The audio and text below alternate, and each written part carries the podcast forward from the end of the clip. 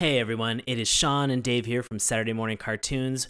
We want to thank the following people for going to patreon.com slash Saturday Morning Cartoons and supporting our show. So a huge thank you to Derek Haynes, Dr. Jason Woods, Jamal Newman, Melanie Harker, Allison Keene, the one and only Sean Paul Ellis. and the amazing Dave Trumbore. Oh, thank you so much. Now, it might sound kind of weird that we are thanking some familiar people and ourselves in this list, but we want to let you listeners out there know that we are not just asking you to support us through Patreon.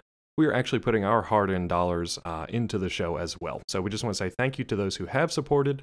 And for anyone who can't but would like to help that help out the show in some way, feel free to share our Patreon page within your social media circles. It would really help a lot. So thank you guys. We appreciate you going to patreon.com slash Saturday Morning Cartoons to sponsor and support our podcast. And now, on with the show.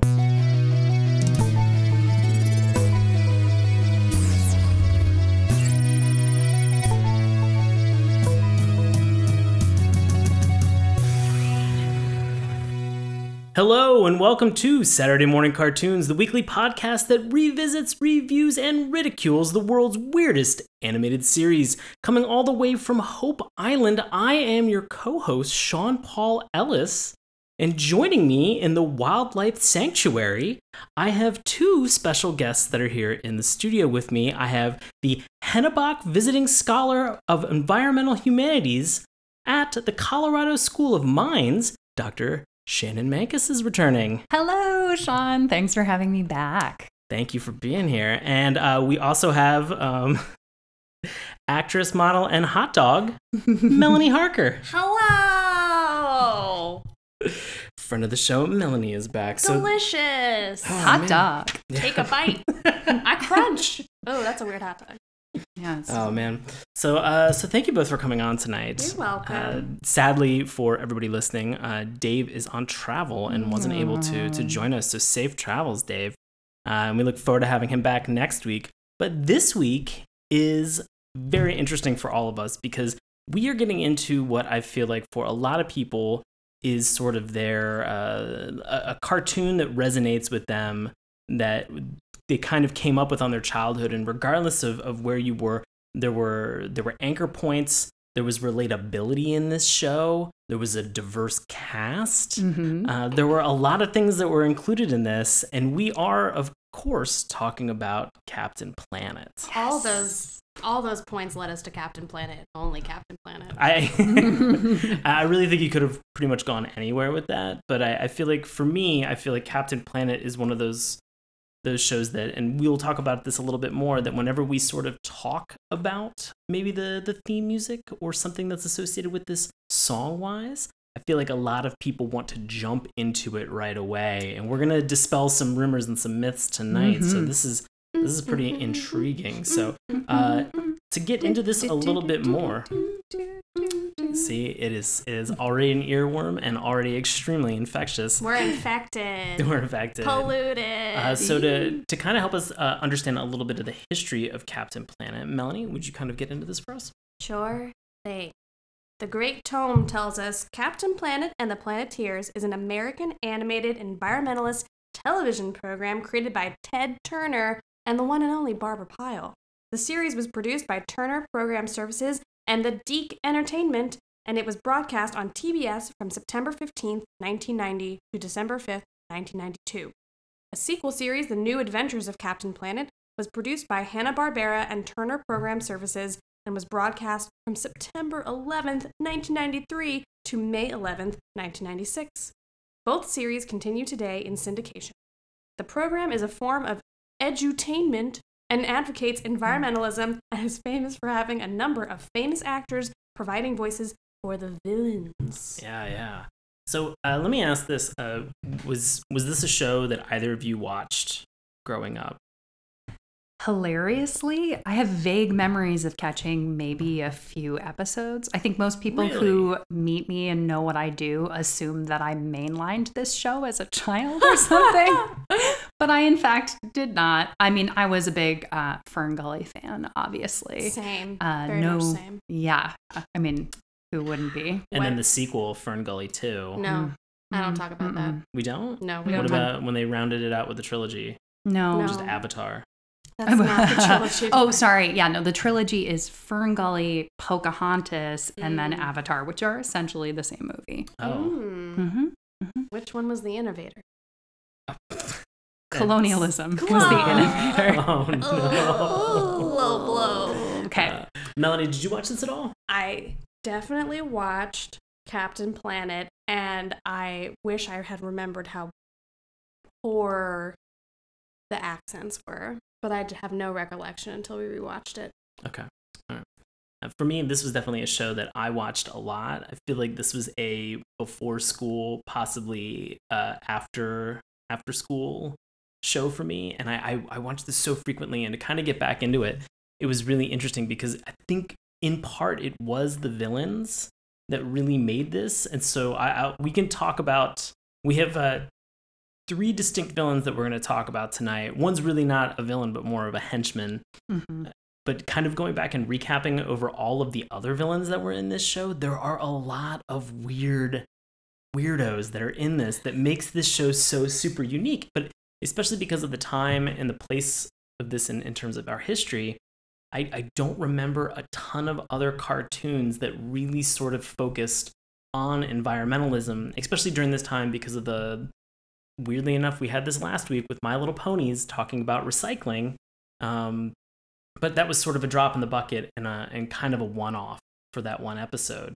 So I'm trying to think of other shows that tackled issues of environmentalism. Uh, maybe Digimon. I mean, Digimon was definitely one. Uh, I- Digimon hits you so hard over the head with environmentalism, it's a little bit uh, off-putting at first. I that I think that's that's with the adult lens on it. I would say as a child I did not think about Digimon as being like a formative piece of how I came to understand recycling. But you know what was What? is Rocko's Modern Life. Really? Okay, so I'm curious. I've watched a lot of Rocko's Modern Life. I actually don't know which episode you're talking about, Melanie. Same. I don't know what episode it's on, but it is the song. Well, let's actually take. Isn't it called Zanzibar? Is this what this is called? I think this is yes, Zanzibar episode 39 of Rocko's, Rocko's Modern Life, which is a musical style episode for Earth Day and has Rocko pitting the town citizens against Conglom-O and its pollution. And they sing this song, and it's R E C Y C L E recycle. C O N S E V E R V E conserve. I know how to spell. Don't you? P L L O U T E pollute the river, sky, or sea, or else you're gonna get what you deserve. And then there's like a lot of lyrics that I didn't know existed, which is um, the ozone is in horrible condition from fluorocarbons in our atmosphere. They are too small to be seen by normal vision, but there's getting to be more of us every, each year. We come from a variety of places, like styrofoam containers and aerosol cans. We love to eat the ozone, it's our favorite dessert. And if you don't have an ozone, then the sun can really hurt. Wow. Wow. There's a- I must a- admit, we make a lot of garbage. Thought we were at a this pause. dump is Thought filled at a up way beyond the brim. If we don't make an effort to recycle, the future could be looking mighty grim. There's more. Someone's cutting down the O-Town forest. It's not enough to sit around and grieve. If we don't protect our flora and our fauna, then we won't have oxygen to breathe. I don't think that's how it goes at all. But then I know this part is R A C Y C L E recycle. C O N C O N S C R V E conserve. Don't you P L L O U T E pollute the river, sky, or sea, or else we're gonna get what we deserve. All right. Wow. Wow. Nice. That is uh that's pretty detailed. So this is this was the episode, and that song is what made me and Captain Planet and Ferngully. Especially because as a child, I grew up next to a large, uh, protected forest area. So Ferngully hit me specifically very hard. Uh, and this and Captain Planet, I put kind of in the same boat, although they are very obviously one's a movie, one's a TV. It's uh it's significant that Captain Planet started in 1990 and a lot of the sort of um, shows that we're talking about are circa that era because Yeah. Earth Day 1990 specifically was a really big deal and was a sort of resurgence of the concept of Earth Day. There was a lot of hullabaloo, if you will, around that particular year's Earth Day. So it was definitely like in the water, I mean, is that one sort of like the not like pollution, but like a Like like, a an drug. idea, like, Like a, a- like bliss. No, Like Oh, a drugged no. idea. in So- the water. I'm But I mean, was ahead. that was that Earth Day 1990? Was that sort of the the time when uh, the whole recycle campaign came out? I, No. remember, I remember that being very early 90s though. hmm It was um it was definitely a focus, uh, but we were talking about a lot of the issues before that. Um, uh, specifically pollution. Um, I don't know how much you actually want me to say about this, but the Crying Indian campaign uh, that the Ad Council put out was sort of um, a shot over the bow in terms of pollution. But what's interesting to know about that uh, is that, all right, so for people who don't know, there's this ad. Basically, it is a Native American, um, except it isn't. it's a Sicilian guy pretending to be a Native American Oh boy.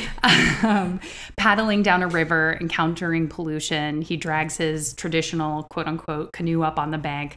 Somebody lobs a sandwich or something out of their car. It splatters at his feet, and you get a close up of his face, um, and a single tear rolls Yeah, down yeah. his cheek, right? So, this was sort of the big, this was a big cultural moment. Um, so it turns out that that ad was partially sponsored by the American Can Company and also Bethlehem Steel. So recycling actually recycling and anti-pollution came out of kind of they were managed a little bit by these companies that had a vested interest in us continuing to consume disposable material. So a lot of like recent writing has gone back and sort of looked at the this focus on recycling and pollution as a way to not question actually consuming materials um, that ultimately, even when we recycle, are sort of being used up. And- but yeah, Oh wow, I, have so had many no questions. I have so many questions. it's probably not the rabbit hole we want to go down No, tonight. no, no, no. Captain Planet. But He's well, before before we get into everything that is uh, music and theme related in this, uh, for people who aren't aware, let me give you a very quick synopsis of Captain Planet. So. Gaia, the spirit of the planet, is awakened from a long sleep by Hoggish Greedly, who happens to be drilling above her resting chamber. Realizing that the damage is extensive, Gaia sends five magic rings, four with the power to control an element of nature, and one controlling the element of heart, to five chosen youth across the glo- globe. Kwame from Africa, Wheeler from North America, Linka from the Soviet Union, changed to Eastern Europe after the Soviet Union's. Uh, dissolved. We have Guy from Asia and Ma Ti from South America. Uh, these five are dubbed the Planeteers and are tasked with helping defend the planet from environmental disasters and making efforts to educate humankind to keep others from happening. So, uh, yeah, you know, it's just it's it's hard for me because I can't think even with it- it, it's very hard to, to believe that this show came out in the early 90s and it's still something that's very very prevalent in the zeitgeist. A couple years ago i think they had funny or die did a spoof Mhm. of it with don Cheadle as captain planet. There are so many people who who know remember and kind of and, and can sing along with this song. And so shannon looks Well, like you have a question No, I don't have a question. I have Get something to into it. add to that. Let's Leonardo DiCaprio has optioned the rights for a Captain Planet movie No. as well, and that is in production with HBO. So, yeah, What that's is been it- talked about since last fall, and I guess it's actively being produced right now. So, yeah, it's still very much in the air and water. Oh, I am fi- in the air and fun. I'm so curious to see what an HBO Captain Planet is going to be if they went this extreme. Like I have, I have a lot of thoughts about like the line of extremity that we toe with this show, and to imagine in the hands of HBO, I like we're gonna get Game of Thrones out of this. Well, and that sort of goes along with the Don Cheadle satire, right? Where he the the joke is that it's uber violent, and he's basically just erasing people from the planet, right? Well, So- I mean, I could I could totally see that we've had we've had certain things that have been uh, adapted. Like we had Mighty Morphin Power Rangers that had a reboot, you know, Mhm. within the past year uh, that was modernized for a more modern audience, and it's a little bit more battle driven. I'll say. We even have a, a director, producer, writer, Adi Shankar. Uh, created a, a bootlegged version of what he thinks modern day Power Rangers would look like, and it is violent and it Hmm. very violent and it has james Van Der Beek in it if you look this up it's uh, adi shankar and it's just uh, search adi shankar mighty morphin power rangers. It does not disappoint. It is hila- it is it is brutal, it is hilarious, but it's really really cool. And you can see some of those elements kind of made it into the modern day release that they the theatrical release that they just had, but it's kind of fun to see. And I would love to see a little bit more of a gritty uh, Captain Planet. As- Did not want to be woken up, did not want to have to get into this battle. Gaia's back and she's pissed. And please, fingers crossed, let it be played by Whoopi Goldberg. Oh, yeah. hundred percent. oh yeah. Whoopi Goldberg. So I have a I have a question about the title of this show. So I've not really ever given much thought to the fact that we all shorthand the show to just call it Captain Planet. Nobody calls it Captain Planet and the Planeteers. The show is very clearly about the Planeteers being sort of like navigating the world is the nice way I'm going to put it, as opposed to like being constantly saved by Captain Planet. So why are we focusing so much on this like blue athletic superhero? Wait, is he blue? I thought he was more white with sort of like black, yellow, and red accents, I and then just a lot of sparkle and glitter whenever he moves. He's like bluish silver, and I realized the reason he sparkles and glitters is because he's solar powered, which I never realized before. But that's crazy. Oh my god, that's the best. That's awesome. Also, what about Gaia, right? Isn't she supposed to be a deity? Why does she need other people to do these things for her? yeah, there's like I have a lot of questions about power structure here. hmm Oh, fair enough. Well, we can get into these in a minute, but I think the thing that we've been kind of hinting at and talking about has been sort of this intro as well as also this outro music, which is equally important. And so, Shannon, I'm going to go to you first. And what were your what were your thoughts and feelings on? Let's begin with the intro for this. So the intro is not the catchy earworm that we've been singing this whole time, which I believe came as a surprise to all of us. Um, but I think is a is indicative of the sort of convoluted mechanics of the plot, right? That at the beginning of each episode, basically somebody has to come on and say, like, okay, there's this deity Gaia. Gaia woke up. Gaia's unhappy. Gaia gave out rings. Here are the different rings. Here are the different people. Here are their powers. Together, they're a Captain Planet. Boom. So it seems more functional than catchy. Yeah. Yeah. No, no. I mean, I, I think that it serves in a lot of ways to kind of summarize what they shot through very, very quickly within the first episode that we watched for tonight uh, to kind of establish exactly what's happening in this show.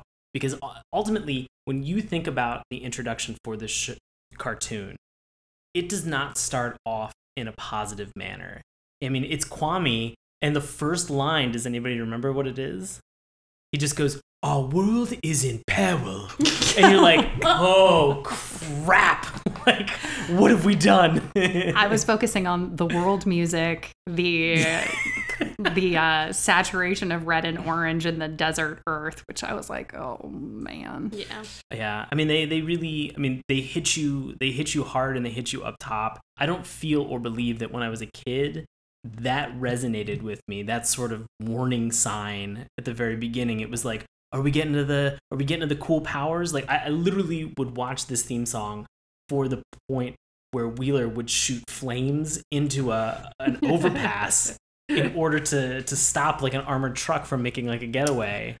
Well, the interesting thing, right, is Kwame's like upset about the earth, but Wheeler is dealing with like all these weird social problems, right? And the in when we first meet him and in the intro stuff, it's either like armored trucks or a guys beating up another guy with a chain and and Wheeler like makes a fist and the person runs away. Right. It's it's much more urban and well, and that's something that we can talk about the sort of like juxtaposing of America as a metropolis and Mhm. Africa as a desert wasteland Mhm. which is a problem. Yeah. Um, but anyway, And Soviet Russia as being this like beacon of what like fairy forest farmland. I used a lot of Yeah. F's for that one. And order and discipline too. Oh, Very and and beauty like they can support birds and life there and guys we all know chernobyl happened It's- Oh my god. they got rid of a lot of live animals in that area that's actually they're they're making a comeback. That's a whole other conversation. oh my god There there are documentaries on like the wildlife of Chernobyl now. Really? Yeah. Anyway,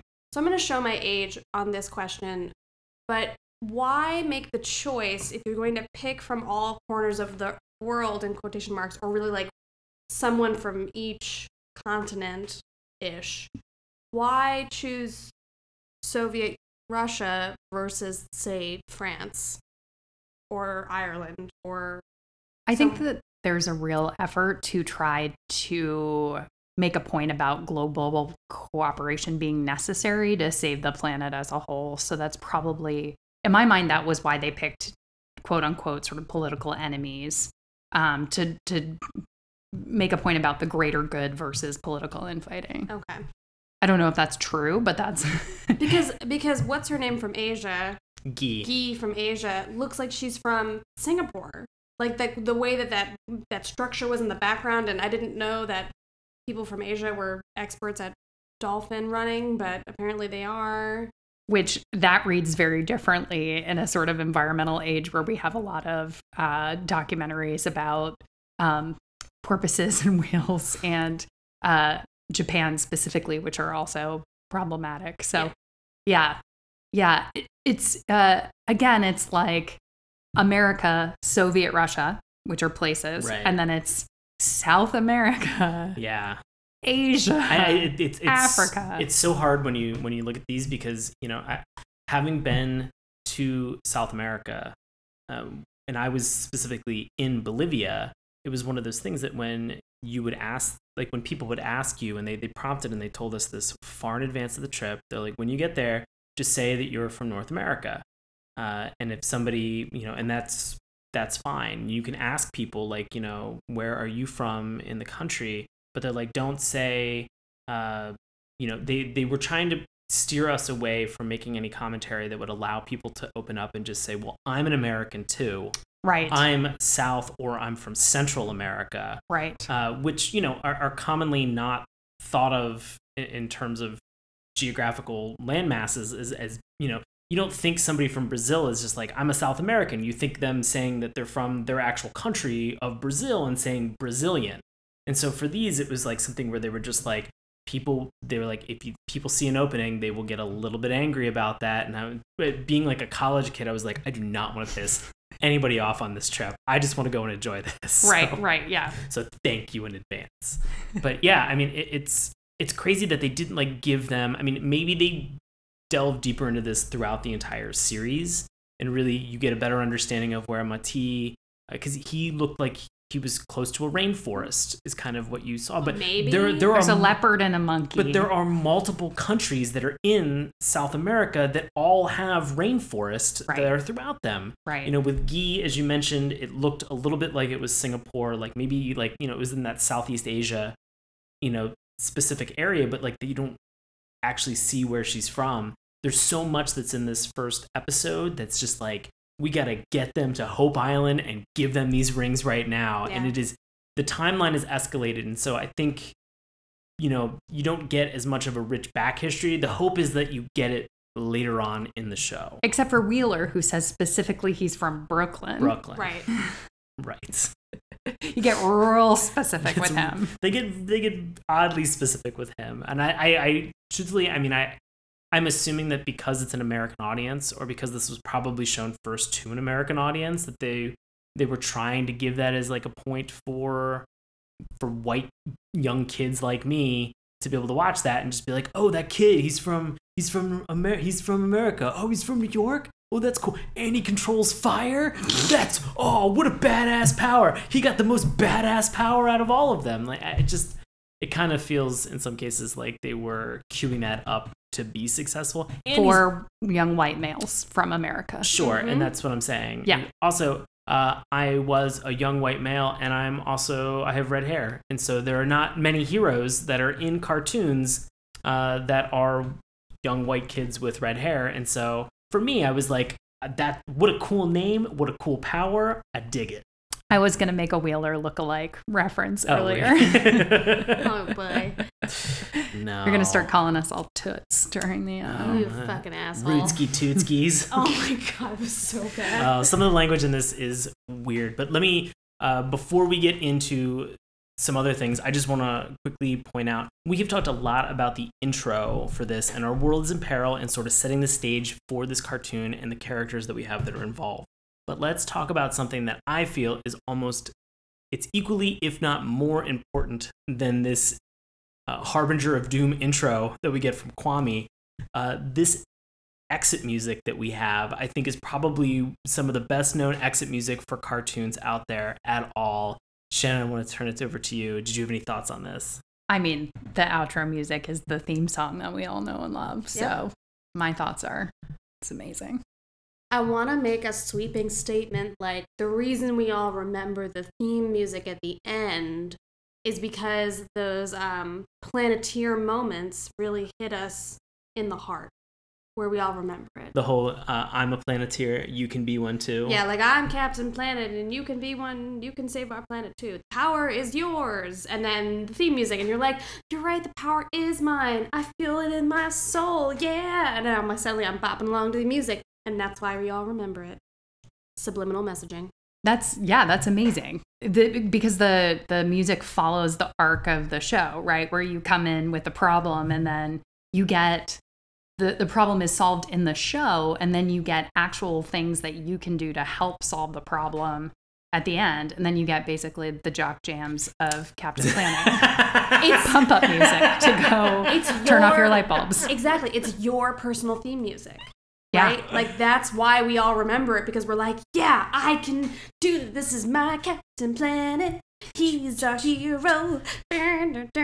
Yeah, gonna take pollution down to zero. So let me let me let me put this out there because we talked about that this show, as, as Melanie posited earlier, uh, thinking about the full theme song or the full title, not theme song, the full title of the show is being Captain Planet and the Planeteers. When really the focus for a majority of the show is the Planeteers, Captain Planet sort of comes in typically towards the end in order to provide some relief or help them overcome a situation that they can't handle on their own.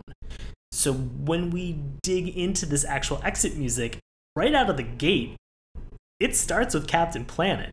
These Planeteers, who again are the focus of this show, are just like, you know what, we'll see you at the end of the theme song. It's gonna be cool. We'll, when they do the roll call for our powers, we'll, we'll come back then.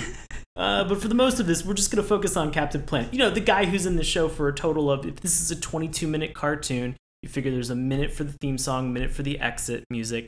So that's 20 minutes total that we had there. He's the guy who's only in it for about two minutes. So Yeah. we're going to occupy 18 minutes of your time uh, with commercial breaks as well. But also, you know, we, two minutes, yeah. Let's just make the show all about that guy. the planeteers are like his hype men they're just like Exactly. just building anticipation for his eventual. I think it's interesting that in the first episode, his name isn't even mentioned. Gaia is like, oh, and if you can't handle it, then just put your powers together, and I don't know, you'll get a surprise. I, I also love in that moment that guy is just like, you know what? You don't need an instruction manual. You'll figure it out. Go fight. Young children yeah, right. who are flying an airplane. the more that we talk about Power Rangers, we mentioned Power Rangers earlier, but it is interesting that the creators of Captain Planet, in the message that they're trying to bring across, which is like the work that you do individually is if we all do it together, we're, that's how we're going to save the planet. But like manifesting that into like a blue haired, potentially solar powered being, like making that, it feels so external. Like I really never felt like Captain Planet was an amalgamation of all of their powers, even though he has all their powers, but it, it didn't feel so much like like he was a- a little bit of each of them versus like Power Rangers or other like mecha monster, like mecha machine um cartoons where it's like no, Voltron is like an assemblage of all these things. They can't beat the bad guys unless they work together. Like you don't really get that as much with Captain Planet. Like it feels like Captain Planet does his own thing, and then the Planeteers soap up some some sponges, and they're like scrubbing down the seals that are covered in oil. Yeah, but I think the important so two things for you. One, uh, sort of having the Planeteers show you exactly how you can help. Those are the actual. That's the actionable takeaway that you, as a human being, can do to affect your environment after some type of a natural disaster. That's the thing that you can do. That's supposed to be the relatable point where, like, yeah, you can go out, you can scrub a penguin or a seal, and you can help Can them. you? How often do you do that? I don't. I don't. I mean, I, I've never done that personally myself, but I mean, in terms of you know, if there is oil, if they happen to, you know, get exposed to some type of an oil, you always see those videos of people who are kind of very lightly or gently brushing off Right. some of the oil that's I there. So watch those I- videos. so I'm not- time.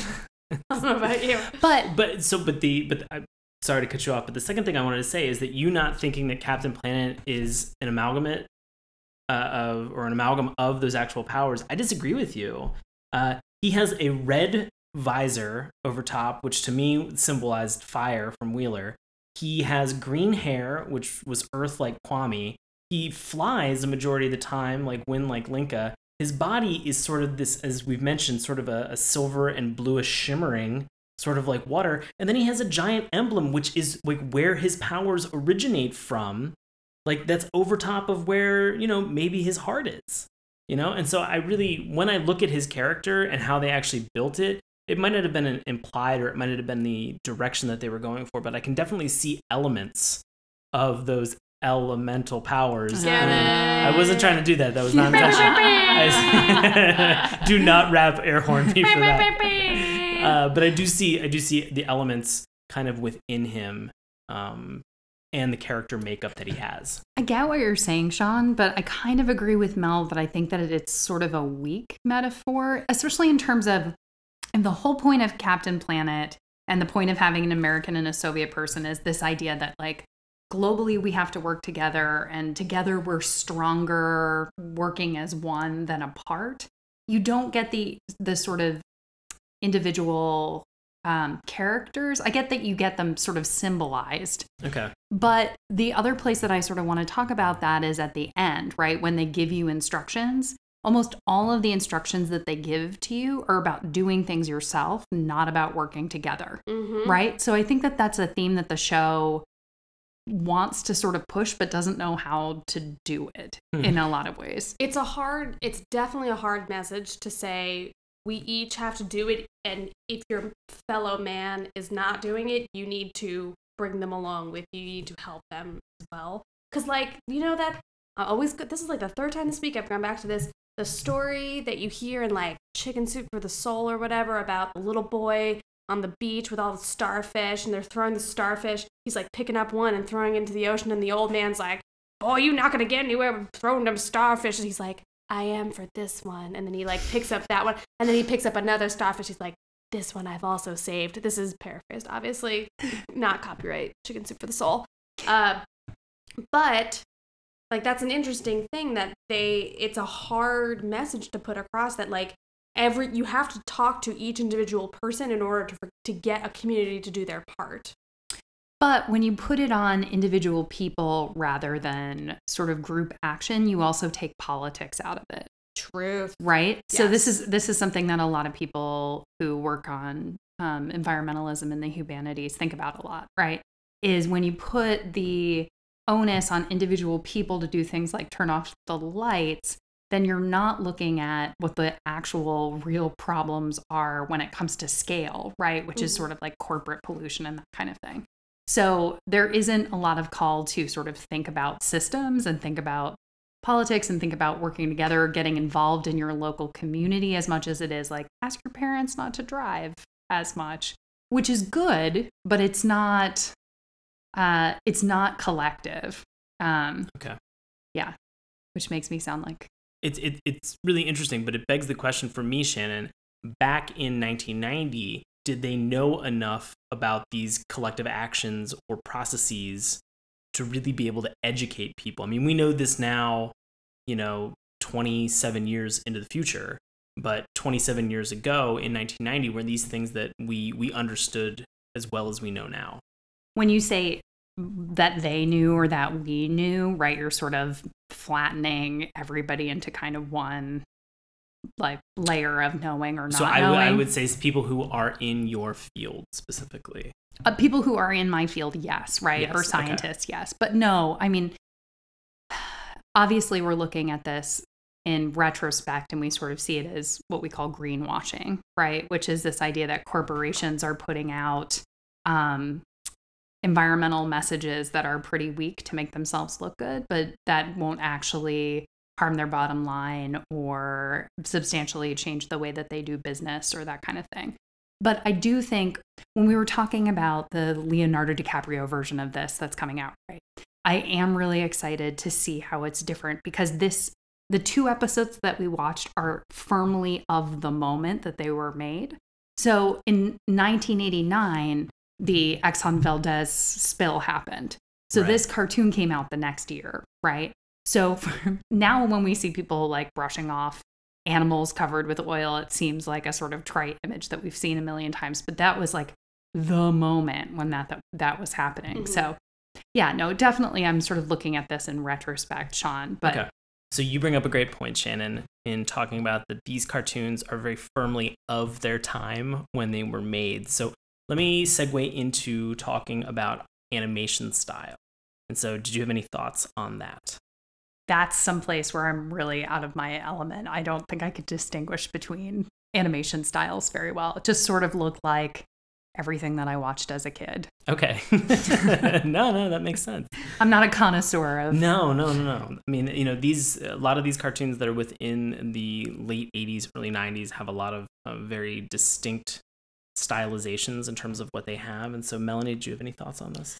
I would say of all the humanoid uh, cartoons that we do watch uh, for this show, that um, this probably most closely relates to BraveStarr, and I kind of say that also because of the drug episode that we watched.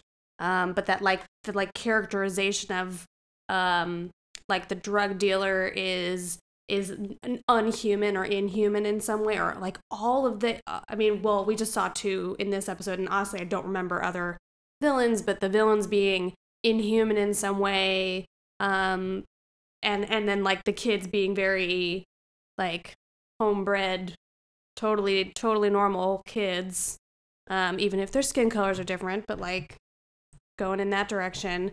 Um just yeah really made me think of BraveStarr and then I also kind of like I kind of associate this style a little bit with like early Alvin and the Chipmunks too, but I don't know why. Couldn't give a couldn't give an academic reason Okay. at all. But uh I think of like the the Dave character in Alvin and the Chipmunks as feeling very like extreme facial expressions, but also like a lot of stock reuse footage and and things of that nature. Sure. Uh, for me, this sort of made me feel a lot like Teenage Mutant Ninja Turtles, um, but with much brighter, kind of like less nighttime vistas and settings, uh, and sort of more uh, open air, kind of, you know, on Hope Island. Uh, things were a lot brighter. Uh, and so this was still kind of at that point where I think a lot of animators were still drawing like slightly heavier lines to sort of distinguish a lot of the outlines that they had between uh, the individual character as well as also their environment. So you can see at some points there's like some real weird blocky kind of outline animation uh, among people. Uh, and this was also unfortunately a lot of the time where people were still just like, hey, I'm figuring out how to draw faces sometimes. And oh my he- god. we saw some some weirdness and, and this is this doesn't happen as often with the planeteers or with captain planet or main villains but when we have tertiary characters that are in this it really feels like in some cases these animation studios were like we're not going to bring the a team we're not even going to bring the jv squad out to animate this. They're just like we got some young interns who are like super excited and pumped to draw eyes. And whether or not sometimes they match on faces uh, a little bit hard. Uh, it has its ups and downs what is weird about this animation style though is that they really actually do a great job and i consider this sometimes to be even harder uh, than sometimes being able to, to animate humans they do a great job at sometimes animating animals Yeah, I was gonna say that rabbit Which that is you really- see yeah. in the beginning, that like sweet little bunny. It's it's funny, like when I really think about the transition of a lot of some animation in the '80s. Like when I think about the animated Hobbit, I don't know why this came into mind, but like there's sort of an artistic direction to that animation style of that movie, but then everything else that you see on Saturday mornings are like they have such a hard time with eyes and specificity and it's just probably a bunch of interns figuring out what an ear is and do we include it. And then you get later into the into the 90s and i'm thinking for whatever reason i'm thinking like darkwing duck. Like you get a, a, a broader stroke of stylization where they're like we're going to make a statement about you know the way that the perspective on this is being drawn as opposed to just like we're generally in Washington, D.C., and here are some monuments that might be there, and here's some grass and a reflection pool. And you're like, oh my God, what is happening? And then all of a sudden, we're like on top of the Capitol building. Guys, if you have ever taken a trip or visited Washington, D.C., that's exactly how Washington, D.C. behaves Oh my in terms of its geography and its access to monuments. I thought we were looking at photographs. We weren't. It wasn't just photo photorealistic. Rat dealers in Oh the back God. alleys So- of Georgetown. Speaking of rat dealers, so l- l- let me fur kind of further explain my, my thoughts behind the Teenage Mutant Ninja Turtles. Um, the reason that I, I think this way is that so TMNT had a lot of very distinct villains and characters. Uh, we know Shredder, Krang, um, a lot of the the same color palette that they had for those villains, um, and in much much later episodes of TMNT came. Uh, they had very weird, bright uh, stylistic villains that were in some of these episodes. And I felt like a lot of that color palette kind of came forward with this. So I wanted to talk very quickly about some of the villains that we didn't talk that I'm referencing that I remember. So we they had one uh, they had one female villain. Her name was Doctor Blight. Oh boy. Um, Urban actually- Blight. uh, Uh, we Oh, had we're going to talk about that yeah, drug we'll episode that in a little bit. minute. they had the uh, it was the antithesis of Captain Planet. They had Captain Pollution. Mm. Uh, there was another character that I straight up, if you had put it in a Ninja Turtles cartoon, it would not have surprised me. Named Duke Nukem, who was Wait, like not the not the video game. okay. But this character looked was made out of like pure radioactive energy, What? and he looked like he was uh, the thing from the Fantastic Four. I remember Okay. that guy and his Hawaiian shirt. There was a dude named Zarm. There was another business guy that was named Looten Plunder. Wow. Uh, but that's not getting into. But that's not getting into some of the villains that we're going to talk about in just a moment. But before we get to our villains that we have for this evening, which I think we can probably gloss over because we didn't even really, we didn't get a lot of screen time for a ton of them. Um, I would say though that I would love to talk and get our take on the characters that we have, specifically these Planeteers. I think we've we've talked a lot about Captain Planet so far, but these Planeteers, I feel like we still have some very I feel like we still have some questions about why they made these characters the way that they made them and sort of some of the style choices that they have. So, uh, Shannon, I'll turn it over to you as our guest for first thoughts. So this was the second time I've seen this episode in the last year. Um and I definitely went into watching it even again with the assumption that I was just going to be cringing all over the place at the sort of um, racial stereotypes and forced multiculturalism that wasn't well done and that kind of thing. And there's definitely a lot of that, right? I mean, um, Melanie and I were talking a little bit about like where is Mati from? He's wearing this like Incan necklace and this sort of loinclothy thing when we first meet him. And like a chest piece, kind of, and like bracelet, like bracelet cups, right? Yeah, it's a rich tapestry of different things pulled together. But I do have to say that during the plot, at least, I was happy to see that it wasn't Wheeler who ended up sort of leading everybody. Um, we've got Gi flying the plane, we've got sort of people switching off roles and taking leadership roles. So, as much as there are things that I think we should continue talking about that um, need to be sort of called out as problems, I also was pleasantly surprised at the ways in which the show put them on equal footing in terms of leadership. I would agree. Something that I am very interested in discussing, however briefly, is the role of Mati being the elephant in the room as heart, being some kind of element of, of the earth that we all need to have.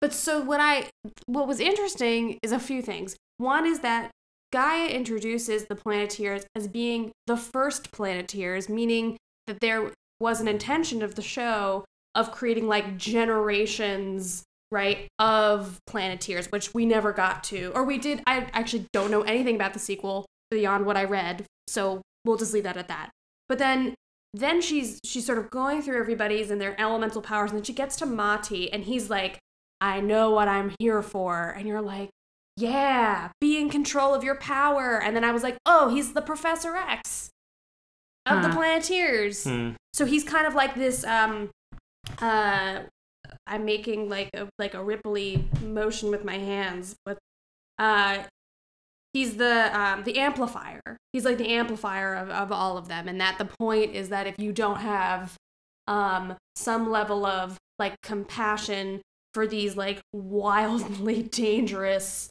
elements, that it can get out of hand very quickly.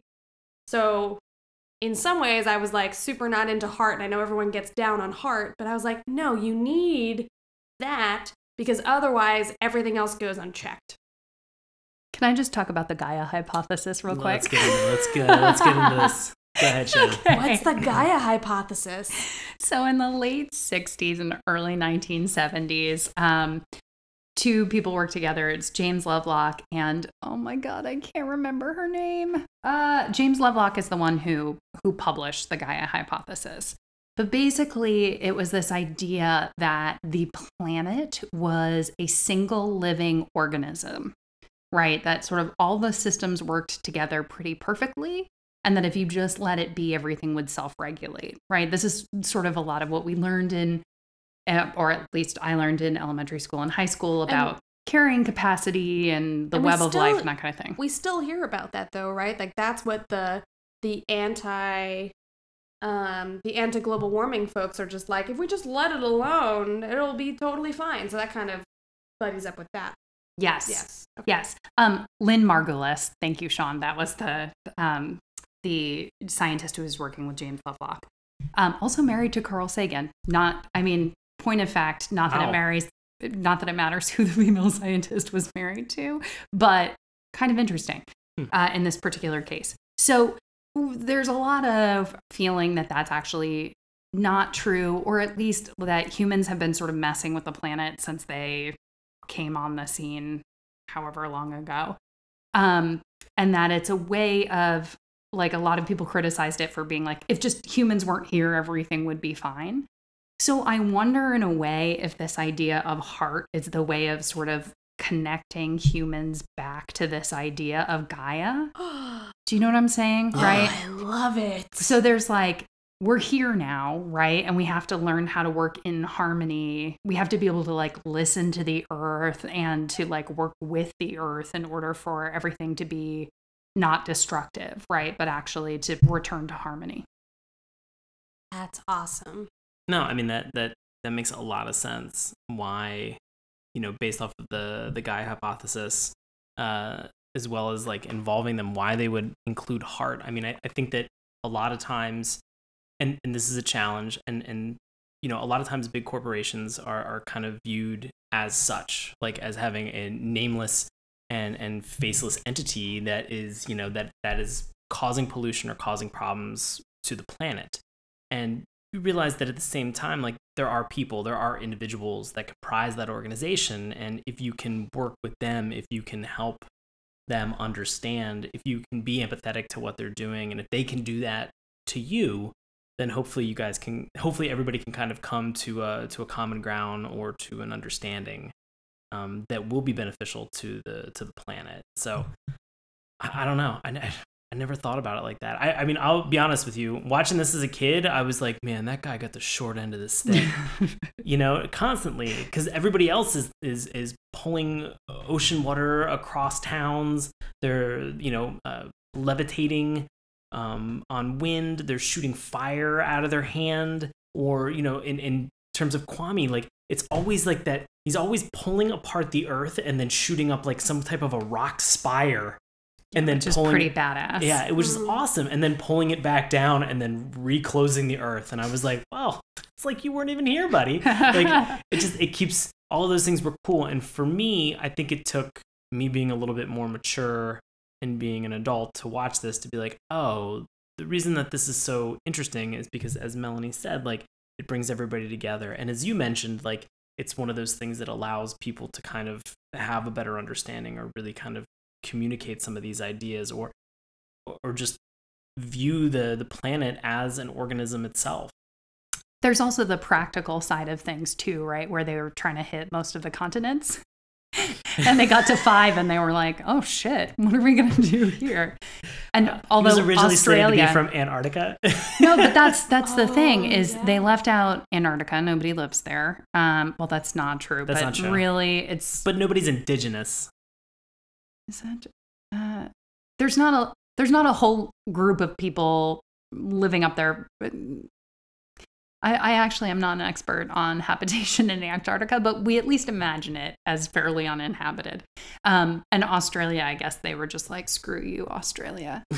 um, but they were trying to they were trying to get somebody from sort of major continents. yeah. So. Mhm.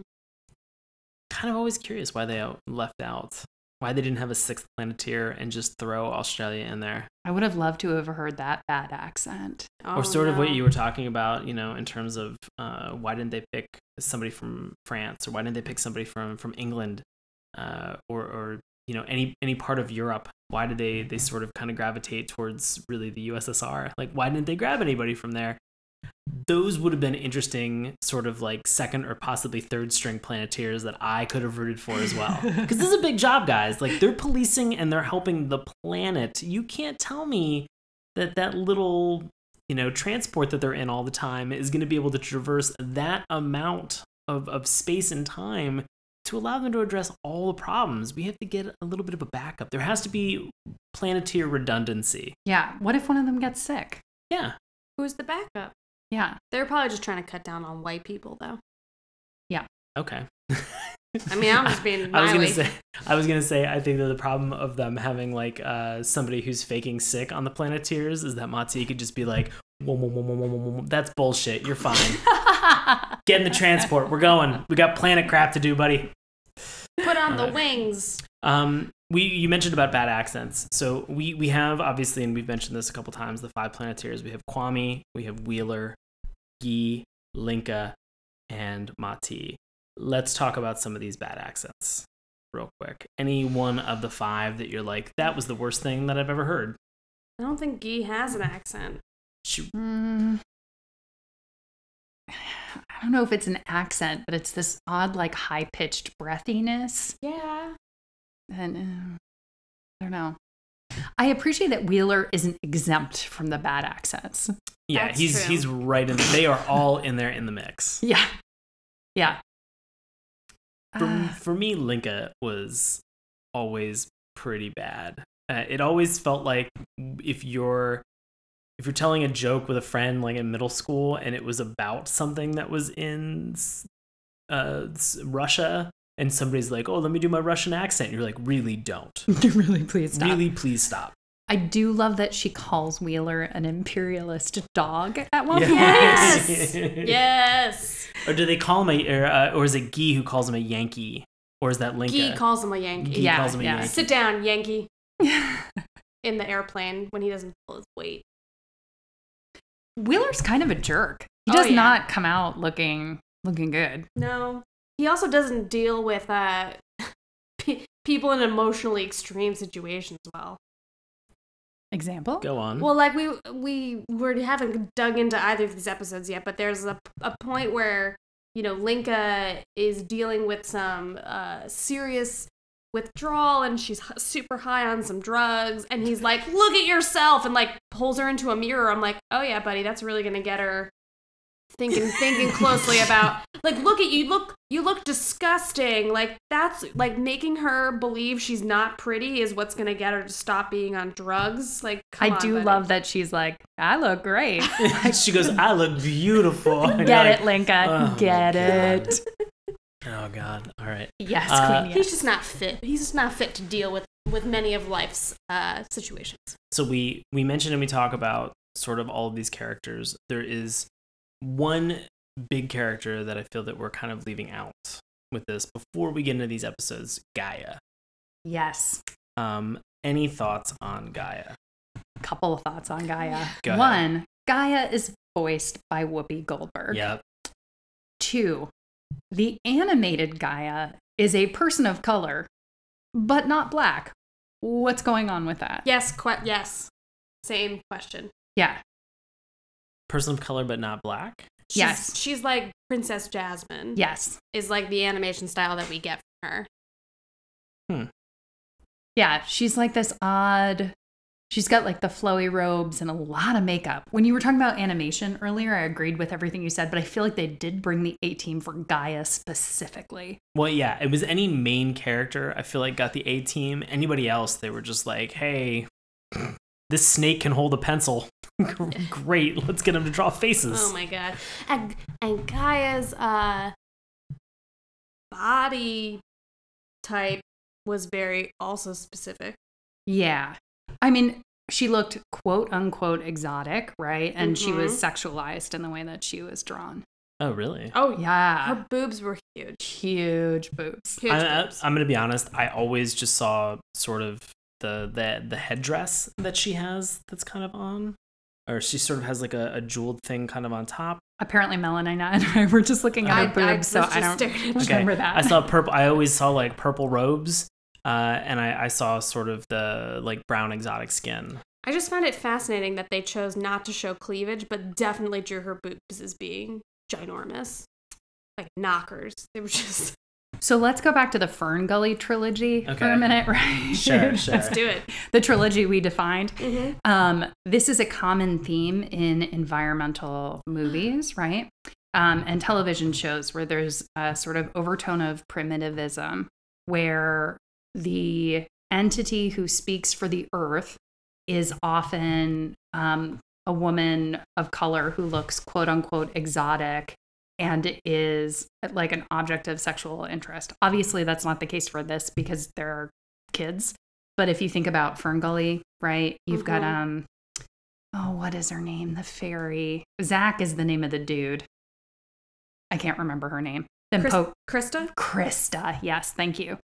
You've got Crysta, right? And then you've got Pocahontas. Again, this sort of like sexualized, um, darker skinned woman who's who's looks vaguely indigenous, right? Quote unquote. Okay. Mhm. Um, I mean, Pocahontas obviously is indigenous, but so Crysta also looks indigenous. And then you've got the Avatarians. No, the um, The uh, Navi. Navi, yeah. Um, this idea that these women and people of color are more connected to and attuned to the planet than like the white male hero is is um, is an idea that's um, echoed from colonial times too, where uh, there was like a sort of scale of civilization where it was like primitive, primitive, not civilized, like living by the earth, practicing quote unquote magic, that kind of thing up to sort of Western civilization where you lived in cities, that Hmm. kind of thing. And it was a way of making people less human too, right? And more like animals and more sort of quote unquote natural. Again, this is all like very, like, this is not, no one is watching, you know, Captain Planet and the Planeteers and thinking about this explicitly, but I just came from an, an eco media meeting uh, of the minds. Um, conference and like this is a lot of things that in retrospect when we look at the history of environmental messaging gets repeated over and over again so Ah. it's something that jumped out at me And, th- and it's crazy because it's fascinating. And the more that you're explaining this, the more I'm like remembering and seeing this in a lot of these different shows. So, I mean, that, damn. Mm Mhm. Oh, I had no idea that we had sexualized Mother Earth. Well, and Earth, also Earth Day should be a lot sexier, right? It should. you don't think earth day is sexy Uh, We're not celebrating it correctly, apparently. Well, and then you go back to Mati, and and I was reading in the Wikipedia that which co- inconsequential of nothing. He's also they're also claiming he's Native American in some way, and that he's like descended from some shaman. This is in the Wikipedia. article. shamanism So so then we Hmm. yeah then we get tangled up in like some other stuff. Let's see Wikipedia. well that goes back to what sean is saying too right where south american people are american right so calling him native american would be accurate but also seems sort of progressive and self-aware of the show Yeah. I, I don't know. I'm not so sure that the messaging, again, I feel very strongly behind the fact that they looked at a map and they were looking at the different continents and said, we need to get somebody from approximately all of these places and locations. yeah yeah Uh, I'm in no way claiming that they were like sitting down and reading the Gaia hypothesis Yeah. or whatever before they came up with these, but it's interesting in retrospect to think holistically about Yeah. sort of environmental history and philosophy and the ideas that were sort of permeating the time period. Also, Ted Turner, we know you created this and we know you're listening. So do us a favor and drop us an email, Saturday morning cartoons at gmail.com, and let us know exactly what the intent behind creating all of these different characters from these diverse backgrounds actually was. We might be spitballing and be hitting it. We just want to make sure that we're representing you, Ted. So, great. Do we have any additional thoughts on any of our characters that we have before we move on to the two episodes that we watched for tonight's show. uh, these episodes, I feel like they are just crazy and crazy and crazy. I'm really excited to Let's, talk about let's them. do it. Okay, let's do it. So, for our first episode that we watched, which is A Hero for Earth, which was the pilot episode, uh, season one, episode one. Uh, what were what were your main thoughts, key takeaways, or just what the fuck is happening moments that happened from this? And so, Shannon, I'll let you go first. for me when i watch things like this i really or if i'm teaching like a media product or television show i like to think about what is the problem that's introduced at the beginning and what is the solution that's given at the end. Um, and i was really fascinated by the fact that the problem was an oil spill in a wildlife sanctuary right? And the fact that so much of the imagery that we were seeing was directly lifted from exxon valdez. The fact that the show hewed so close to sort of the environmental catastrophes that were mm, immediately in the news at that point. I mean, it, it's crazy to see that you know we're we're introduced to our our villain that we have for this episode, Hoggish Greedly, in what looked like a giant mobilized mecha walking through a wildlife sanctuary, ready to drill for crude oil. Terrorizing tiny, adorable, well animated bunnies. They're so well animated. It was crazy. So you know, we we have this whole thing where you know this this giant structure, this giant oil derrick is walking through, and and in this instance, it's amazing because I, I don't know. The part part of me that kind of was like, I wonder if this is actually true in this episode is that no uh no national guard was alerted no nobody from any paramilitary organization no military organization. If the planeteers didn't show up would anybody have stopped hoggish greedly from being able to do this. And rigger his little mouse like friend that he had that was with him. Rat friend sorry. Not a mouse. Like his front teeth were like giant. Like he was a he You're was a rat. rodent racist. he was a rodent. Oh, Rodent racism. oh boy. More importantly, why didn't Gaia just crush their drill thing? Because you see, like, they're starting to drill down and they're like knocking on Gaia's roof. And she's like, oh, what's this little drip water? And then she like plugs it up and then goes to her, like, what, her survey cam or like her, like, scan, you know, her nest, her outdoor nest, her, CC, her cctv her closed caption TV, closed circuit, closed circuit closed caption. I I do think that there's a vague hint that there would be people that would show up because I believe Hoggish Greedly says at the beginning that their mecha allows them to get in and get out before anybody even knows that they're drilling. Right? So there is this idea that they're going to do it fast so that they don't get caught, which implies that there's somebody who might catch them. okay Because then they also are like, is that the Coast Guard? And then they say, no, it's something worse. But you're right, Sean. Throughout all of this, there is, again, and that goes back to this kind of like voiding politics, or, you know, Yeah. there's this idea that we're going to pay attention a lot to different regions of the country, uh, of the globe, and how they're different, but we're not actually going to deal with politics or the state directly. Or that politics won't help you, Right. which is what we see in the second episode of like, in fact, the capital has has left, has just abandoned Yup. all these people and are not going to help them. Right. well you know kind of i mean i hate to say it but in 2017 looking at you know political environmental issues that we have that are going on this this rings tr- like this episode rang true more for me now than it ever would have back in 1990 and i think that's frightening 27 years into the future and this episode still holds up and is still creepy Yeah. As well as also the second episode that we're going to get back into. But Melanie, I wanted to ask was there was there anything specific that happened in this episode that you you wanted to comment on? So the part of the opening episode of any series that I think about or take a look at closely is when the team gets their special power or their weapon or whatever and then they're taught how to use it or not. It kind of depends. And so in this instance, you give very specifically a bunch of prepubescent teens with their own tempestuous experiences and you say, here's some of the most unpredictable elements in the world. Go for it, see what the fuck happens. And Gaia is really just like trial by fire. Like, sure, take a look. And like, Wheeler almost burns down the entire place, and they try like almost windswept. Like Linka almost like breaks her fucking neck, like levitating herself. I mean, it's it is the most ridiculous assumption to think that these teens are gonna know how to control parts of their being. Like it's just unreal. But do you think that it was something that if if they had failed in their task from Gaia, that she would have been like, well, I gotta find five other kids from five different continents. Ooh, harsh. I didn't think about that. Maybe That- let's not do teenagers. I mean, I- I'm cool with anything else. Like 10 year olds, great. Perfect age. 11, even what? better. You go to 12, and then shit hits the fan. Yeah, preteens are the worst. They're just the worst Wait. in general. Melanie, are you making the argument that because they can't control their like hormones and emotions that they Okay. Like, how are we going to assume that they can control fire if they can't control how how they're feeling that day? I don't know. I feel like I could have controlled fire at 13.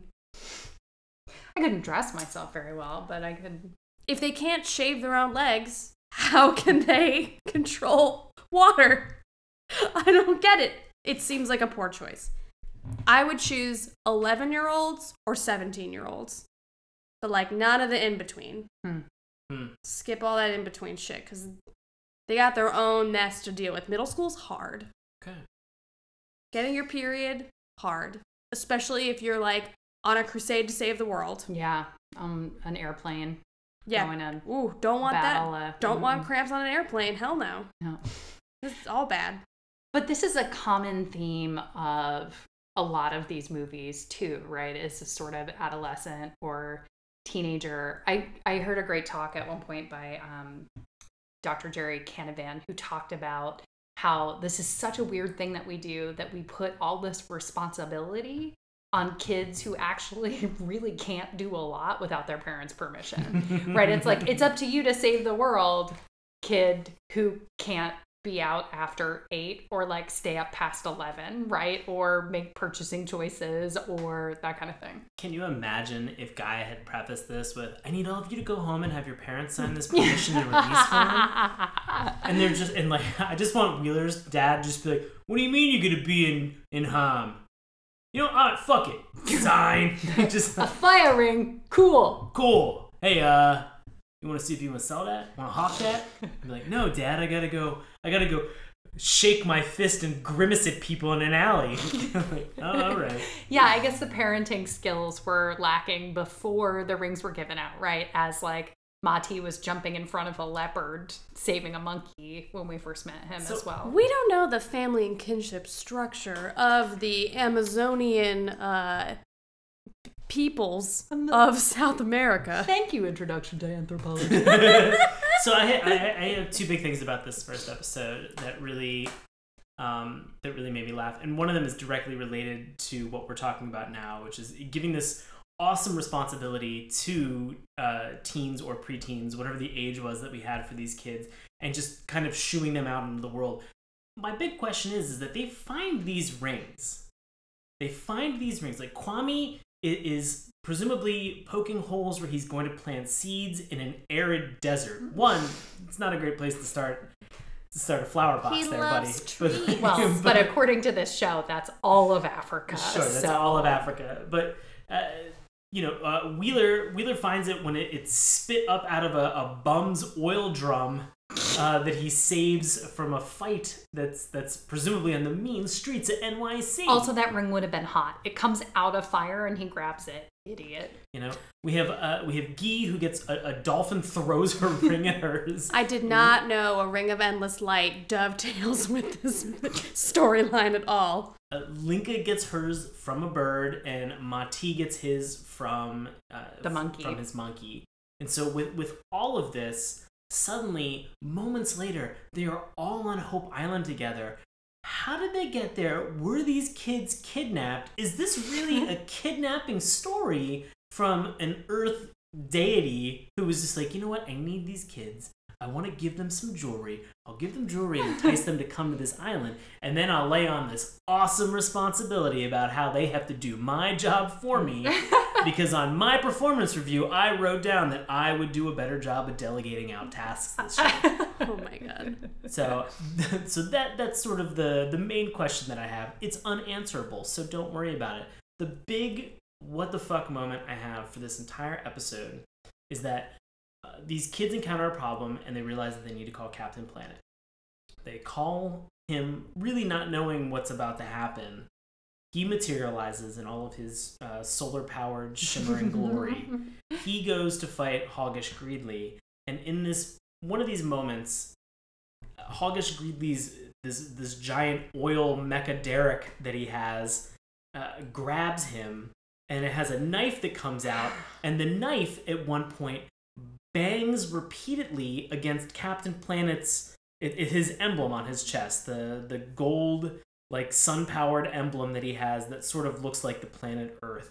He bangs on it and in this moment as this knife is like trying to penetrate his chest as hoggish greedly is trying to murder this person uh, captain planet just laughs like a fucking madman? Hmm Well, and says that tickles. that tickles. It's just like i i don't remember that side of uh, Captain Planet, and that kind of that kind of for two seconds terrified me for a moment. I was like, "Is he indestructible?" Which we find out in a moment. He's not. You can just throw toxic sludge on him. Also, it helps if you just happen to have toxic sludge laying around somewhere. in like a toxic sludge cannon.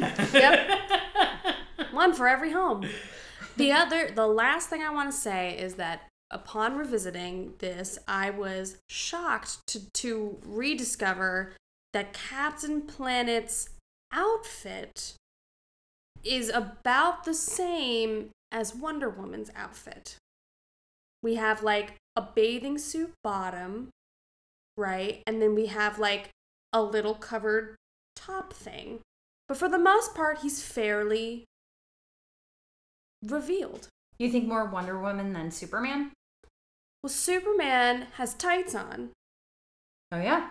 Superman's got he's covered on his legs. They're very muscular. It's very tight, but he's still like pretty covered up. But it- Batman it- it- covered up. it goes with the logic it goes with the video game logic that if you if you're a character at a higher level and you are wearing like the best armor it's usually like if you're especially if you're playing a female character that armor tends to be like very very scantily clad and it's like fireproof waterproof you're like you're exposing an enormous amount of skin that has a, an area that can be damaged but you're telling me that because I put on this dragon bone bikini, uh, that I'm impervious to any of the elements that are about to befall me on my quest. I was just surprised to see that we had like the Rocky horror of superheroes going on right here, I'm and I just I'm hadn't also- really considered that before. But I'm also not sure that what we think is his skin, that shimmeriness, is that his skin or are those tights? We no, don't it's know. his skin. I think it's his skin, but I think if his skin were a flesh tone we recognize, they might not have been able to get away Hmm, with that costume. Interesting. Interesting. Because you're right, yeah, he's Right. showing a lot of A skin. lot of, lot of, lot of, lot of Well, stuff. hey, A lot of. hey, Captain Planet. What, what up? What are you doing later, boy? Need that haircut? Samson and Delilah, let's get to it. Oh my god! All right, so, all right. So this is our our this is our pilot episode that we have a hero for Earth. So we found another episode. This is season two, episode one. We wanted to be able to watch this for contrast, but guess what? we struck gold with this Oh, because it turns out this is yes another drug episode. we found a drug episode in Captain Planet called Mind Pollution. And so, Shannon, I'm going to turn it over to you for first thoughts. Oh my goodness. What what was what was like the big key takeaway or something crazy that happened in this? Uh, what I want to say about this for sure is that so the first episode we watched, 1989, Exxon Valdez. Also in 1989, there was a severe crack epidemic in Washington, D.C., that caused um, George Bush the first to go on television with a bag of crack cocaine in an address to the nation and talk about it. Um, so this episode, Mind Pollution, takes place very firmly in Washington, D.C. None of this wishy-washiness about geography here. Um, but no, we have a real drug problem in Washington, D.C. in this episode, and it's just totally fascinating. What was uh, and our drug that we have for tonight? Bliss. Oh, Get blissed out, man. Give me some of that bliss. Give me that bliss. Get blissed. Yeah. Turns you into a zombie. Yeah. Oh man, that this was, and I love this trope that has been prevalent even since any early anti-marijuana uh, propaganda that they've had at any point. Um, that it turns you into this mindless zombie. That that drugs in general turn you into this kind of uh, zombie-like state where you just wander the world uh, sort of you know like you're in a George A. Rom- like you're an extra in a George A. Romero movie, Right. and you're just you are susceptible to anybody's whim that they toss out to you, and just so easily impressionable that you could overrun an entire city in the course of what looked like a week. I think there was a, a week total from when Linka gets dropped off uh, in the our nation's capital to the point where all of the Planeteers minus Linka arrive back on Hope Island and then have that comical exchange where they're like, "I thought you were supposed to pick her up. Wait, I didn't. I wasn't picking. Were you picking her? up? I thought I was supposed to pick her. up. Holy, nobody picked up Linka. Oh and you're just God. like, you know what? Just get get everybody. Just get everybody to DC. Let's just wrap this up. Let's Yeah. go. And the capital's empty after a week, too. Right. Which we mm. talked about earlier about this sort of like, how could you possibly put your trust in the government if they just fucking abandon you? Right. The whole Capitol building is empty. They make a comment about it. Right. Like everyone who's not in, high on the drug has like left. But then like, where do they get the the, the tents at the end to help all the people? It's like a FEMA camp at I'm, end. assu- I'm Yeah. assuming that it's like a it's a first aid type of FEMA Red situation. Cross, yeah, yeah. Red- exactly. That Really kind of came in fascinating. like at the end, but very quickly too. Oh, Like, yeah. yeah. record speed. Linka through withdrawal. Oh god. So we're gonna ask you then, Melanie. Were Mhm. there any any comments, any observations, any what the heck is happening moments in this episode? So they, there were a few things I was confused about, uh, but the first comment I will make is that they just all the gloves came off and they really went in for this to be a complete scare tactic episode between uh, the villain that we have, whose name escapes me, Oh, it's a uh, Verninus. Verninus Radis or No, it's some sh- verm. It's uh, Verminous Scum. Verminous Scum. wow. is the name Um, of the which he's never actually properly introduced, which annoys me in any episode. I mean, I'm, obviously, I'm sure that he has been in previous episodes, but right. at least give me one mention of a, like a villain's name if I've never seen them before. Yeah. Fair. So we have this inhuman rat dealing drugs to this sweet faced cousin who's like scared and alone and a preteen, obviously, because all the preteens are out of control in Washington. Cousin Boris. Boris. Cousin Boris uh, at the embassy. And uh, so so that they go that they go to zombies and then at the very end of the episode you see like all the zombie blissed out bliss heads whatever are coming for the planeteers and they are getting to the Planeteers in any way possible. Boris projects himself through a window in the vice president's office, in the vice president's office, which is in the Capitol. Yeah. no, normal and breaks all the glass and then like you just see these like huge gashes up his arm and i was like oh they're gonna show he's bleeding. But no he was like lying on the ground and he just kept bleeding. And then it wasn't until Gi came over and like wrapped his wounds. I was like oh he's gonna bleed out. That's how this episode ends.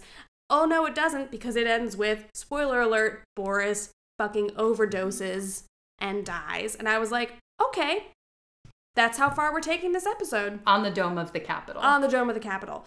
So, which brings me to the next thing that I was confused about, which is the sort of effects that this drug has on people because it seems as though, at so- in some ways, like because Linka was accidentally drugged or was drugged without her knowledge, she becomes under the influence of, of the drug and nothing will get through to her, like her friends, her own safety, all these things. Like everything is just like blissful and amazing. But somehow she is knocked out of the of the high because her cousin is dead.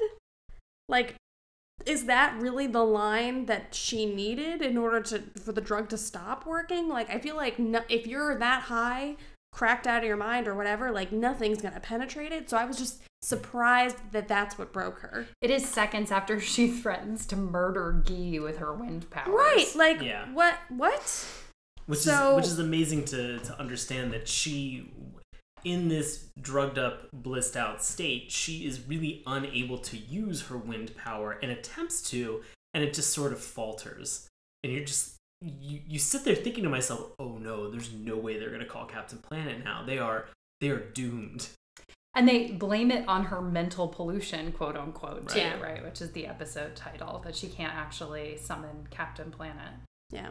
That also ties in really interestingly to the end of the episode, too, right? Again, this problem is drugs. The solution is being mentally and physically healthy. And that's what the actions at the end are prescribed as as well. They literally say something to the effect of you have to be strong and fit to save the planet. Yeah. Ah, I, I want to say uh, just a couple notes that I had uh, from this episode. Uh, one, I love that uh, our I love that our villain Scum has the formula and notes on how to make the drug that he has been selling, this bliss, uh, in a notebook that he carries, like in a paper notebook with him that has no defense, and he continues to brag about it and hold it up like, "Come and get this notebook." yeah, that's exactly what we're gonna do. That's how this is gonna happen. I'm gonna go make some more. Uh, Yeah. We've we've only ever had really one, I believe, one drug episode on a cartoon that has gone as far as Captain Planet has, and that was BraveStarr Yeah. that we've mentioned tonight. There is a, a drug episode that's called The Price, where the kid dies from a drug called Spin. And it's again, it's one of those very cautionary tales. The thing that's interesting about these two is that BraveStarr focuses on the effects and the family dynamic that deteriorate when one child is addicted to spin, this specific space drug that happens on New Texas, which is funny but doesn't, but really like it serves to kind of lighten the mood or the humor behind the episode because it's so dark in tone. Um, contrasted with what we have tonight on Captain Planet, which is the entire evacuation of a city that we see by uh, Mati using his heart powers over top of the capital, and he goes, "Oh, I can tell that everybody who's in here is on bliss, and that non-bliss people have all evacuated." And you're just like, "Whole, how strong are these powers of yours, Mati?" yeah, seriously. This is it. This is incredible. One of them says at one point, quote, "Why is it that when the city is under siege by zombies, you can never find a cop?" Which also gets back to this rhetoric, right, where it is very specifically about DC. And if you read it through that lens, it's there are certain things that happen that are bananas too, right? Because they very uh, carefully and deliberately evacuate race from this episode Oh, yeah, Oh, wow. right? totally. Like the zombies are almost entirely white. I kept sort of like checking Yeah. on that as soon as I realized sort of what was going on.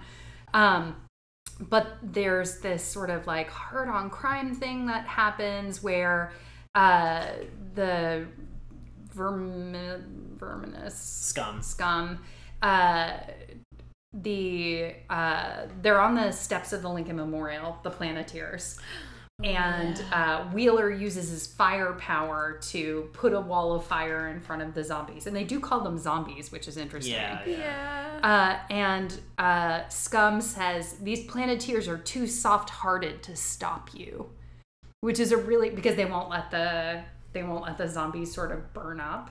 So there's this really odd sort of like too soft on crime thing going on, right? Where it's like the the planeteers have to toughen up a little bit to stop these bliss zombies. There's also this crazy statement that gets made really quickly while they're at the Lincoln Memorial where they're talking about how they're like looking at Lincoln's statue before the zombies show up and they're talking about how he freed the slaves. And he looks so sad. Yeah, and they say something about like how do you think he would feel now if he knew that people were enslaved by drugs? Which is again in the context of the actual way that the crack epidemic was talked about in Washington D.C. is like pretty uncomfortable. Um, there were a couple of other moments like that too. Oh, this just whole urban blight thing, right? The re- the the first sort of crisis event is that they go to the Russian embassy and they they sort of um, decimate it, but all that they do is just like graffiti bliss, Bliss. over and over again on the all, all, outside. all- but all of the gre- or all of the graffiti that they have for every place that they seem to tag or bomb that's within Washington D.C. just all says bliss. right. It- It's it's But in response to that, somebody says they no longer care about their neighborhood or themselves. yeah. which is also a sort of denunciation of of this concept of urban blight. There was a lot that I was like, "Oh boy, this is this is not just a general drug episode, Yeah. but like real specific, T- topical." Captain Planet is apparently nothing if not topical. No. So let me. This was the final. This is, I think, maybe final thoughts, final notes that we have for this episode. But the thing that really struck me hard about this episode is the method in which cousin Boris tricks Linka into taking her first bliss. Which is there's this whole thing about how they are, are on their way to go get some food and that they're going to get blintzes, and in the process they sort of get separated. Uh, there's the they get separated because there's the discovery from Linka that drugs are involved. And Boris gets extremely agitated, as a drug dealer does, or as a drug person would, uh, in this instance, in a very comical fashion, because then he just rides his bike into DC traffic, which I'm Oh just my like, God. I'm just like, you do not want to do that. No, no. Having driven and watched a lot of bikers in this area, you you never want to do that in the the manner the fashion that he was going in. But he comes back with a blintz, with two blintzes that look like burritos in a bag, and this is how giving the blintz to Linka is what tricks her, and it's just this feels so deceptive on so many levels. Like there's you know there's the camaraderie that they have from both being from uh, from the USSR, from Russia. Uh, it's the fact that he is becoming a traitor not only to his like not only to his close family and friends, uh, but even to himself through the fact that he's completely tricking in order to get Linka to get a planeteer to become a friend uh, or sort of a lackey of this of scum, this villain. Uh, you know, just the the fact that within such a short period of time, having a planeteer on your side within one week can it completely evacuate and decimate an entire population because of a drug. Like there, there was just so much going on in this episode. I this almost feels like an episode that I would need to go back and watch two or three more times because the way that when it hits this crescendo at the end, it's all downhill. There is so much as this builds, and then it hits that moment where they are all at the Capitol, and stuff just goes crazy. And and and to see that happen in a cartoon like that, I don't remember this. I don't remember a Captain Planet being so topical, or b there ever being a drug episode that resulted in somebody dying. Well, and the blame, like the issue of blame here too, Is- right? Oh, is it's So misguided. it's really important that Linka gets tricked into eating the bliss that's crept up that's crushed up in the blintz. But it's also important because when b- right before Boris dies, after he dives through the window and he gets all slashed up, Gi is tending to his wounds, and somebody says, "Oh, the drug made him do it," and Gi oh, says, "No one made him take the drug.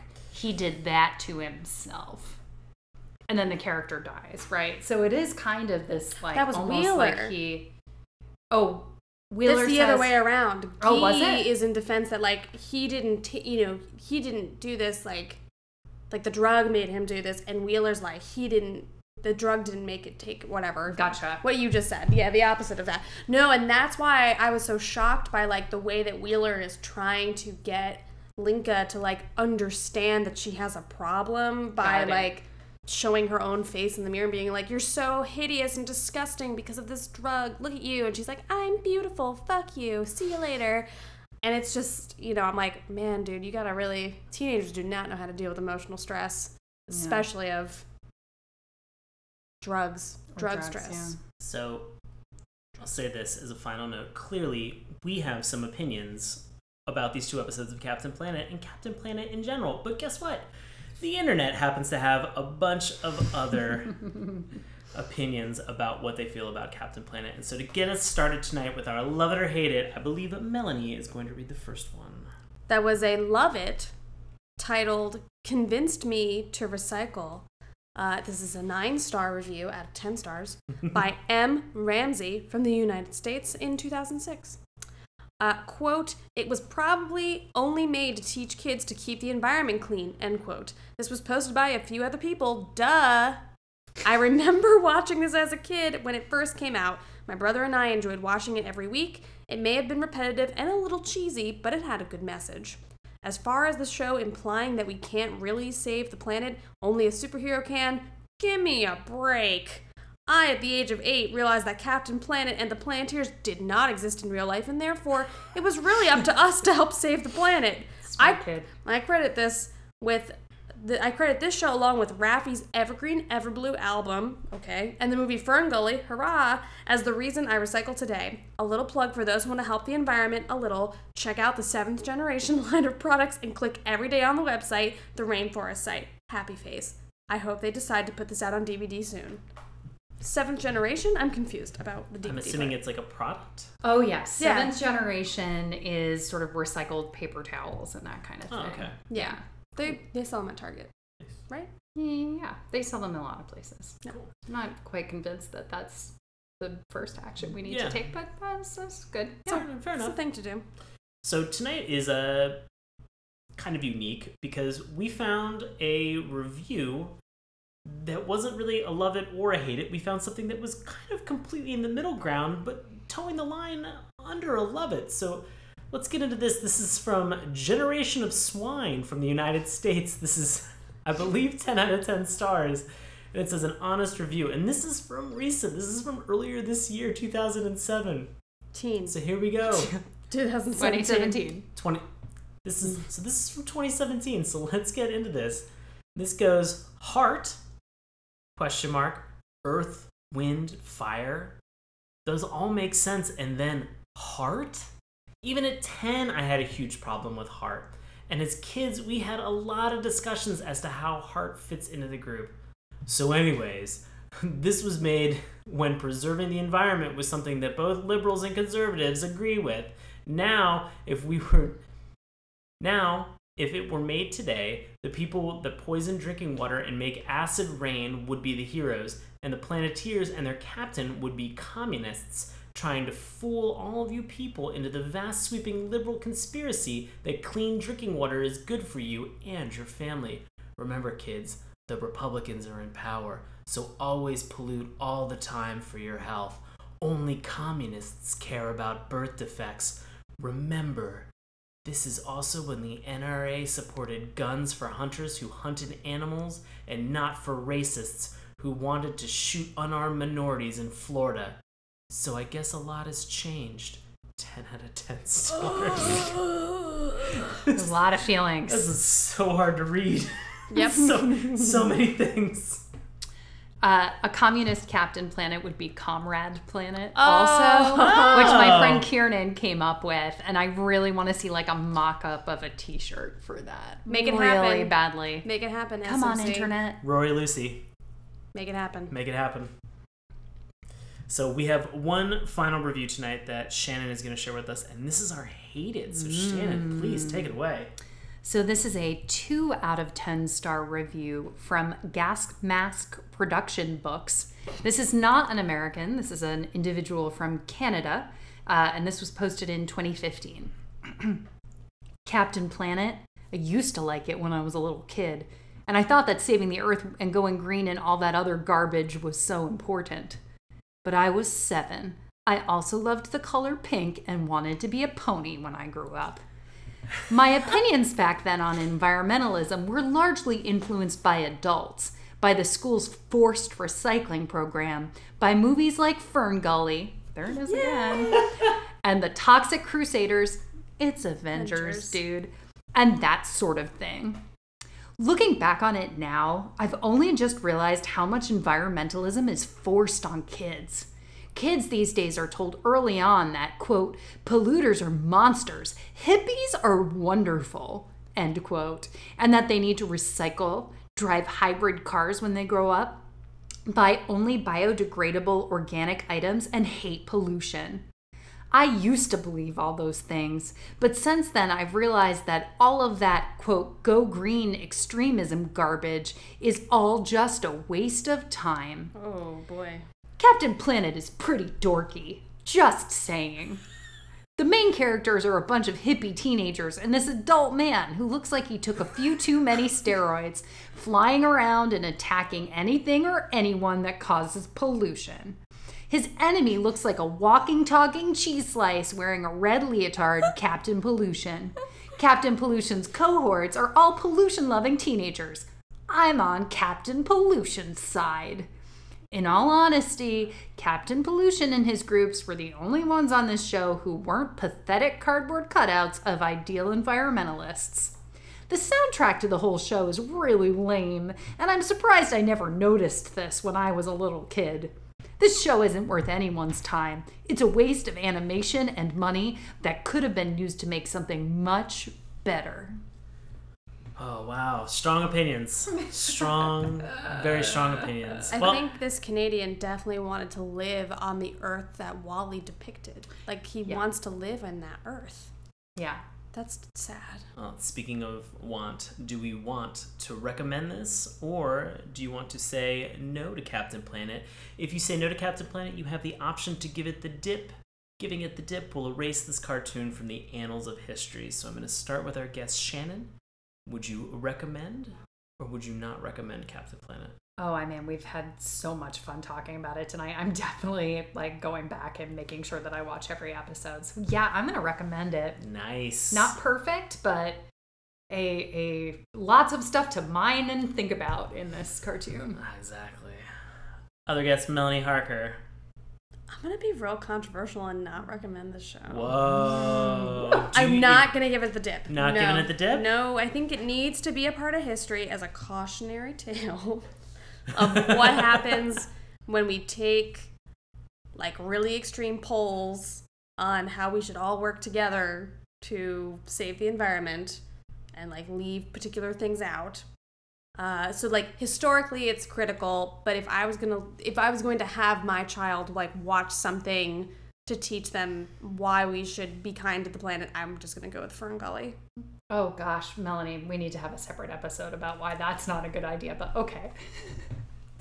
Fair enough. As for myself, I am going to give this a wholehearted recommendation. I really did enjoy this. I'm glad that we had a chance to get back into it. Uh, like you said, Shannon, and I agree with you wholeheartedly. It's not perfect, but I think there's a lot of merit to this cartoon, and I think there's a lot of interesting things that it brings about in terms of environmentalism. Might not be the best place to start, but at least it gives somebody a beginning. So with that, that wraps up our Captain Planet episode. So I wanted to thank both Dr. Shannon Mankus and Melanie Harker for coming on the episode tonight. Thank you both. Thank you so much for having me here. And I wanted to ask, I'll start with Melanie on this. Uh, where what do you have coming up and where can the folks find you? I'm not doing anything cool right now, um, but I will be casting for a show in August. So you should go to witdc.org to check out the announcement for a show that has yet to be titled. So the only way you will know if it's me is if my name's there. Or you can look me up on the Twitters at Melanie Gwynne, G W Y N N E. It's Welsh. You're welcome, Dave. And and on the Instagrams at Melanie underscore Gwynne, G W Y N N E. Great, awesome.